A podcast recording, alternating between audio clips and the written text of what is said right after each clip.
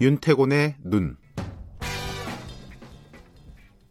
네, 윤태곤의 눈, 의자전력그룹 더모아의 윤태곤 정치 분석실장 나와 계십니다. 안녕하세요. 네, 안녕하세요.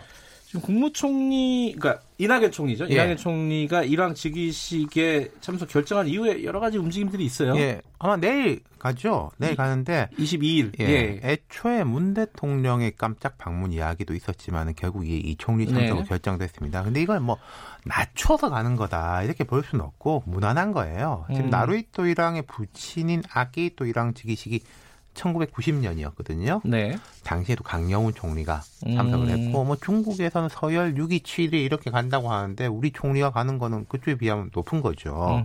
예. 이게 뭐 이낙연 총리가 워낙 지일파기 때문에 그렇죠. 기대도 높고 그렇습니다. 더 일본에서도 의미를 부여하는 것 같고 예. 그냥 예. 뭐 일반적인 총리하고 좀 느낌이 다르죠. 이낙연 예. 총리 말하신 대로 동아일보 도쿄 특파원 출신이고 한일 의원연맹에서 줄곧 활동했고 아베 총리하고 개인적 교분도 있어요. 아 그래요? 서울에서 음. 소주도 한잔 하고 뭐 그런 사이라고. 그래요? 네. 한참 전 일입니다. 음. 물론. 그래도 이제 한일 양국에서 다 기대가 많은 것 같아요. 네. 그래서 어쨌든 이 총리하고 어, 아베 총리가 만나는 거죠, 실제로. 맞습니다. 그러니까 뭐 예. 뭐 즉위식이나 리셉션 같이 이제 여럿이서 만나는 건 당연한 거고. 네. 별도 양자 회담도 있을 거라 그래요. 아, 지난주에 그 다키자키 시게키 일본 외무성 아시아 대양주 국장이 서울에 와가지고 우리 김정한 외교부 아태 국장하고 국장급 협의를 하고 돌아갔어요. 네. 근데 이번 일왕 즉위식에 전 세계에서 두 자리도 아니고 세 자리 국가의 인사들이 참석할 거다 이런 이야기가 나오고 있거든요. 네.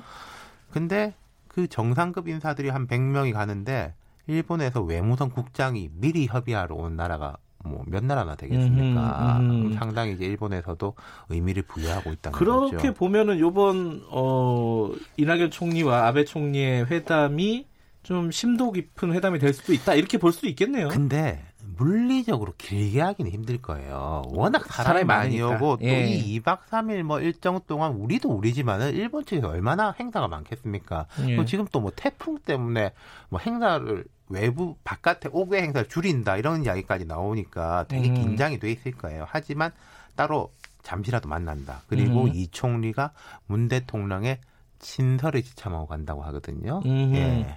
그 요즘 뭐 유니클로 그런 또 해프닝 같은 게 있긴 하지만은 그래도 안, 가장 안 좋을 때보다는 한일 관계가 약간 뭐랄까 소강 상태라고 할까요? 그러니까 좋다기보다는 예. 덜 나쁜 건 분명한 것 같아요. 예, 예, 예, 예. 그러니까 최근에 일본이 초대형 태풍 그 하기비스 만나서 사망 및 실종자 수십 명 발생했는데 문 대통령이 위로 전문을 지난주에 음흠, 보냈고 네. 일본에서 사의가 있었고 그리고 양국에서 최근 보면은 이 공식 라인의 강경 발언이 많이 줄었어요. 음. 아베 총리도 최근에 이제 의회에서 한국은 중요한 이웃 국가다.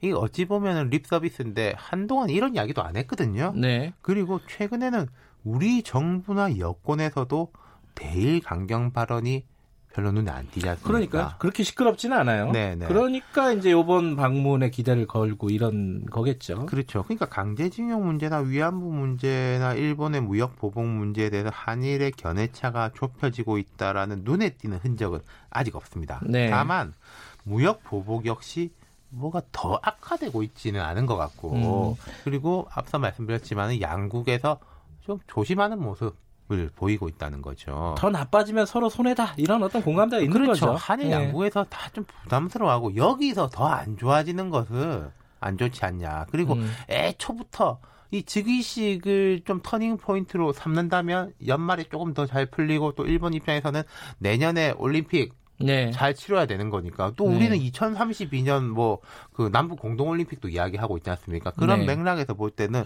이제는 좀 바닥을 칠 때가 됐다는 거죠. 음. 그래서 이 총리가 이번에 보면은 뭐 일정을 빡빡하게 짰다고 그러고 문 대통령이 지난 18일에 청와대에서 주한 외교단 전체를 초청하는 간담회를 열었는데 음. 이러면 이제 뭐 한 100여 개국 오는데 그 일본 대사하고는 어디 보도를 보니까 2분 20초 인사 대화했다. 미국 대사하고 40초 했대던데. 아, 여기도 이제 다 재는군요. 한 100여 개국 오는데 2분 네. 이야기 하면은 상당히 오래 한 거예요. 음. 네. 근데 이게 이낙연 총리와 아베 총리 만남을 넘어서 정상회담으로까지 갈 수 있느냐, 뭐 이게 관심사겠죠. 만약에 이번에 이 총리가 뭘 잘 푼다면은 네. 한일 양국 정상회담 하기 어렵지가 않습니다. 지금 10월 말에서 11월 초까지 바로 코앞이죠. 태국 방콕에서 아세안 플러스 한중일 정상회의 있고, 음흠. 그다음 또 이제 동아시아 정상회의 있고, 또 12월 말에는 한중일 3개국 정상회의 등이 줄줄이 배치돼 있는데 네. 이런 다자간 회의를 하면은 핑계 김에 양자회동 할수 있다는 거예요. 우리가 일본 가거나 아베 총리가 서울 오는 거는 조금 부담스럽지만은 이렇게 가서 만날 수 있다. 근데 지금 보면은 한일 정상회담이 지난 9월부터 1년 이상 안 열리고 있고 1년 이상 예. 보면은 뭐 트럼프 대통령 한 네다섯 번 만났을 겁니다. 문 예. 대통령이 심지어 일본 G20 회의할 때도 한일 정상회의 안 했잖아요. 그러니까 지금 상황에서 정상이 만난다면 그냥 만날 수는 없는 거잖아요. 그렇죠. 네. 이런 서먹한 상황에서 무작정 두 사람이 뭐 방에 들어가가지고 해결해서 나와라. 이건 좀 말이 안 되고 그 전에 분위기가 조성돼야 될 거예요. 그게 이번 예. 어, 총리 어, 이낙연 총리의 미션이겠죠. 맞습니다. 예. 총리실에서도 이 총리의 역할은 한일 정상회담을 위한 디딤돌을 얻는 것이다 이런 이야기가 나오고 또 하나 더 짚으면은